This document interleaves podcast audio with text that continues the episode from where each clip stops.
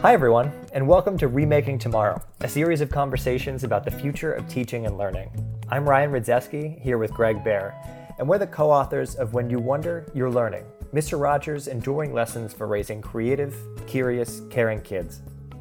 This is a podcast powered by Remake Learning, a network that ignites engaging, relevant, and equitable learning in support of young people navigating rapid social and technological change. On today's episode, we're talking with George the Poet a spoken word artist, activist, author, podcaster, and much more. George has been called one of the most exciting social commentators and forward thinking creatives of our generation, and his BBC podcast, called Have You Heard George's Podcast, has won award after award, including a Peabody, making it the first podcast outside the United States to do so. George the Poet, welcome to Remaking Tomorrow. Uh, thank you very much for the introduction, guys. How are you? We're doing great, and we feel so lucky to have you here with us today. George, we want to start with a comment that you made while recording the score to your podcast with the BBC Concert Orchestra at the famous Abbey Road Studios in London. And someone asked you what it meant to be in such a space, creating something that means so much to so many other people. And you responded by saying this Our young people should be made aware of how far their thoughts can travel. So, George, when did you first begin to realize how far your thoughts could travel, and who helped you discover that? I think I was quite fortunate to discover this along my creative journey. I started rapping when I was about 15 years old, and using that medium, I was able to transform my life really. Outside of formal education, I was able to connect with people from different areas, which was very difficult when I was young. I was able to funnel a lot of what I was experiencing in my educational career directly into more creative outlets and this took me onto stages this took me into different environments. So i really wish that feeling and i wish that realization on um, our young people on everyone. George you've talked about growing up with immigrant parents in a council estate in london what, we, what here in the united states we'd call a housing project and eventually going from there into Cambridge, which of course is one of the most prestigious universities on the planet. And you've said that along the way you found that the top down approach to education, the idea that smart, cultured, well off people are going to share with you how to be like them, does not work. And I'm wondering, can you say more about that? What did you realize that you needed from education and learning that the system you entered was not set up to provide? Well, what I was able to present in my um, learning environment when I got to Cambridge, I felt like my secret weapon was who I really was. Whereas prior to that, in my grammar school, I was very much encouraged to be a certain type of gentleman, to be a certain type of thinker. And um, I realized that my experiences in the environment that I grew up in and my ability to connect some of the ideas that we were discovering on our educational journey to connect that with lived experience. You know, a lot of people from my area didn't go to university, let alone go to a university like Cambridge. This really just alerted me to the opportunity of being able to not only represent but to draw on, on some of those lessons, which eventually informed my creativity and, and the career that I have now.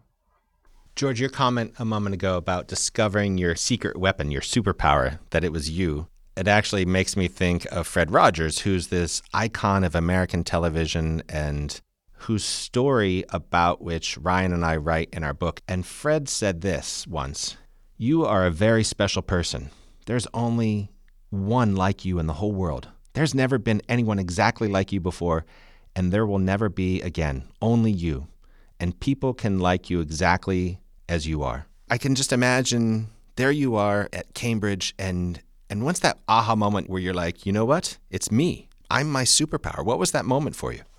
It was baked into my process because, you know, you got to do the application, you got to do your interviews. And um, my mom actually advised me to wear my truth on my sleeve. I'm sure we all know about code switching, changing up the way you talk, changing up your references when you come from a background that is maybe minority or even working class and you're moving into a, an institution like Cambridge. And I was expecting to live a life of code switching in Cambridge. I wouldn't say that I was able to just completely shrug it off, but in the application process, my, my mom advised me to just speak how I actually speak and be who I really am. You know, fortunately, they didn't reject me, you know. So that felt like a little bit of a validation that it was possible to not change who I was. And by the time I got into the space, I remember um, running to be chairman of my uh, student union, where I presented my manifesto in poetry, which was the first time I'd done anything rhyming for formal purposes or for you know career slash professional purposes. So I wrote a verse that was all about what I hoped to achieve as chair for the student union, and I won by a considerable amount. And that was the first month that I was there, so that really made me feel like the thing that's gonna help me get through and not lose myself and um, make the best contribution that I can to this collective learning experience is to dig deeper into who I really am. We're clearly going to get into your work as a podcaster, as an artist, as an activist. It seems to us, too, that in your work right now, you're working to create these learning moments, these learning experiences that spark that aha for others. You work with people who are incarcerated. You've been sending students on school trips that maybe they missed during the pandemic. What kinds of learning experiences are you aiming to provide for others, for learners? I call it informal learning. I really want people to not feel like you have to be in a particular building or think a certain way or talk a certain way in order to have an enriching educational experience or even an educational praxis, an educational lifestyle. I want to open my listeners' minds to the possibility that you're probably learning right now, or you're being taught all the time, but what you learn is something that you can have a more active role in. So really, I just want to, yeah, just break down some of those mental barriers, them social barriers that make us feel like learning is for school or is for education. And if I don't have a top down organization telling me what my learning priority should be, then what I'm learning might not be as valuable. That's a myth. So, Greg just mentioned your work with folks who've been incarcerated, and you said something really interesting about prisons. You said, What matters is being part of a social scene that provides the emotional stability and hope that enables someone to lean into their better nature. And I, I absolutely love that quote. And I feel like it, it's probably true beyond prisons too, right? It's, it's certainly true of the workplace.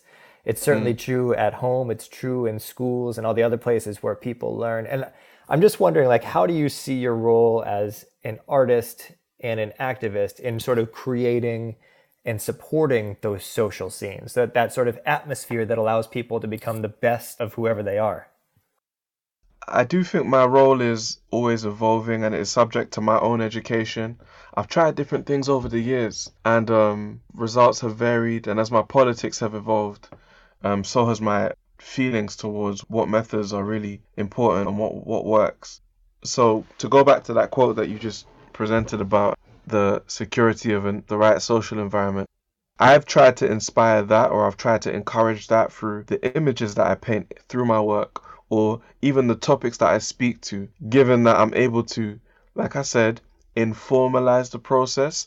All right, how do you bring in a demographic or a social scene that is not used to speaking about X in this way or doesn't get much credit for handling, you know, whatever subject or whatever material or whatever concepts in the way that they do? So I came from the rap world, I ended up in the spoken word kind of world. What I find is that in rap, spoken word, all these forms of creativity, black creativity, which I came from, people are really pushing the envelope in terms of educational approaches, pedagogical practices within their work, we can take for granted what is happening in those creative spaces, in those friendship groups, in those youth clubs, in those recording studios. We take for granted in those open mics, we take for granted what opportunities there are in providing people this thinking space that is different, you know, it's not so rigid. So I really wanted to enrich people's imagination on what that thinking space could be. That's why I approach my podcast and my poetry in the way that I do. But I really also feel a responsibility to advocate for justice, advocate against the injustices that prevent a lot of people being able to find that social security. At the end of the day, if you are hungry, if you are endangered, if you are wrongfully, unlawfully, unjustly incarcerated, it becomes almost impossible to think about the headspace you need to be in to create the right learning environment where your ability to turn your situation around is even more important. We need to be giving you even more support in, you know, taking control of your educational journey. So there are different approaches for different scales of challenge. This is Greg Behr. I'm here along with Ryan Rydzewski, and we're talking with George the Poet, a spoken word artist, activist, author, and podcaster. George, your podcast is called Have You Heard George's Podcast? And maybe its most defining feature is that folks who review it all say this Well, we don't know how to define it. It mixes music and memoir, sometimes fiction, sometimes interview clips and the voices of other people, and much of it in rhymes. You dive into issues of race, music, love, history, migration, and diaspora, to say just a few. So, George, how does George define George's podcast? Well, I usually lead with a descriptor. I say it's an audio series. And um, I think that's more helpful because podcast is very much a formatted thing in people's minds. It's like what we're doing now. And my podcast, sometimes it encompasses recorded conversation. In fact, most of the time, it's a more scripted experience which uses my poetry to walk through subjects as big as the direction of African politics or the commercialization of black culture, but this is what I'm saying about just trying to make a learning experience that is informal, it's fun, and it's immersive, and you don't feel like you're having to suit up to go to school. You're just literally chilling, hearing some interesting thoughts. George, in lots of ways, your podcast or your audio series, it's a documentary of your learning and your development too. As listeners, we get to sort of come along for the ride. You mentioned earlier your own evolution, the evolution of your politics, how your thinking has changed. And I'm just curious, you know, so you have this massively successful podcast, it's won all these awards. What has the process of producing this podcast done for you? How has it changed you? How has George the Poet of today different from George the Poet before the podcast launched? I was actually recently writing about this, and I think one of the main things is that it has made my public pronouncements more deliberate. At the start of this journey, having this revelation that I'm wasting my ideas on Twitter, you know, not in an arrogant way, in a way that I haven't even developed a thought. I'm being incentivized to react to whatever is being spoken about and I'm not really keeping track. No one really keeps track of their tweets, and I am not developing what I am saying far enough to really be confident that I am growing.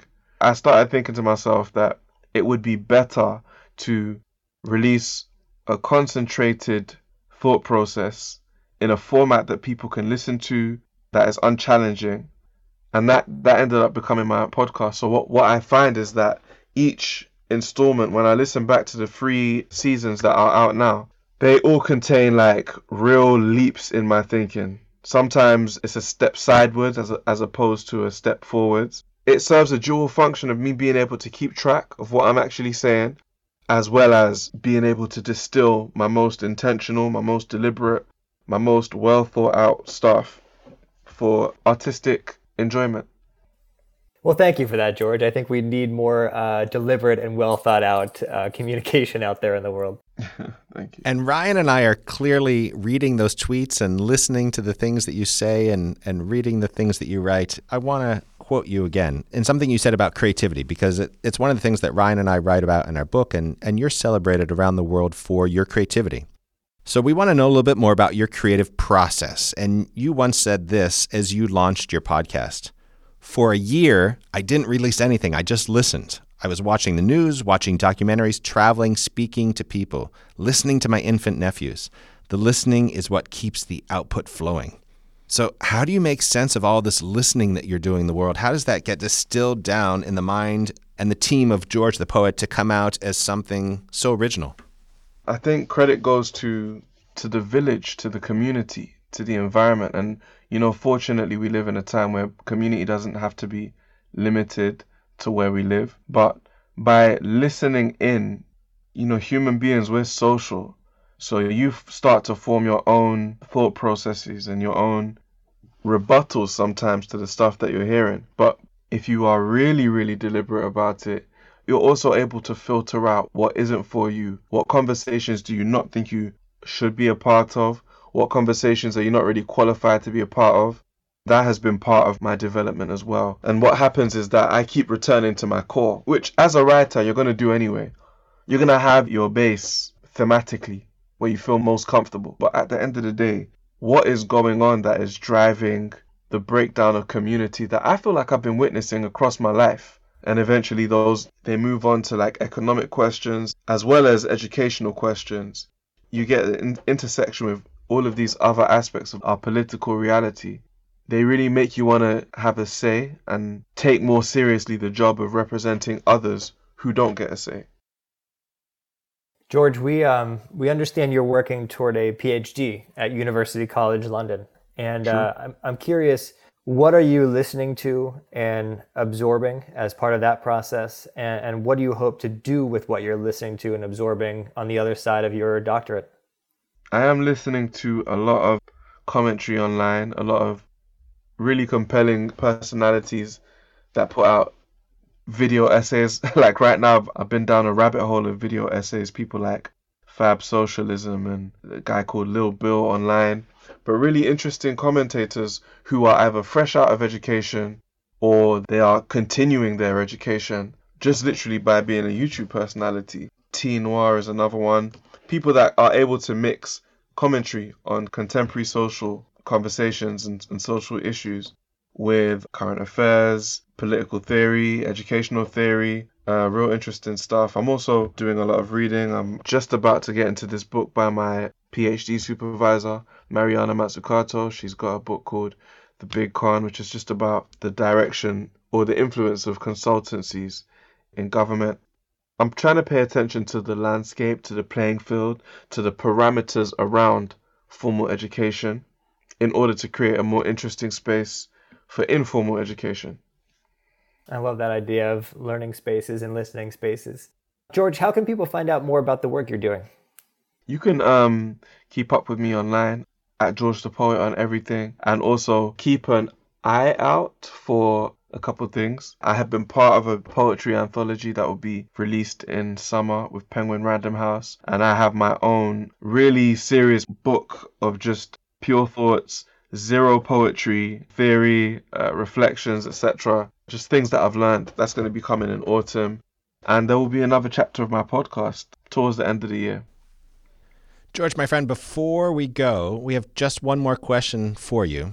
And feel free to use rhyme if you'd like to. You don't have to. Uh-huh. What's one thing that families and educators can do today to make tomorrow a more promising place for every learner? Treat a young learner in your life as if their life is worth studying. It changes everything. Treat that young learner like education is not something that happens outside of them. Treat them like it is the expectation of their journey because the minute you are here, you are worth understanding. Your history was worth understanding. Your role, your potential, it's worth seriously studying. They should feel like they are surrounded by people who are invested in that inquiry. George, thank you so much. Thanks again to George the Poet, a spoken word artist and the host of Have You Heard George's podcast, with another chapter coming soon. Remaking Tomorrow is powered by Remake Learning. Learn more at remakelearning.org.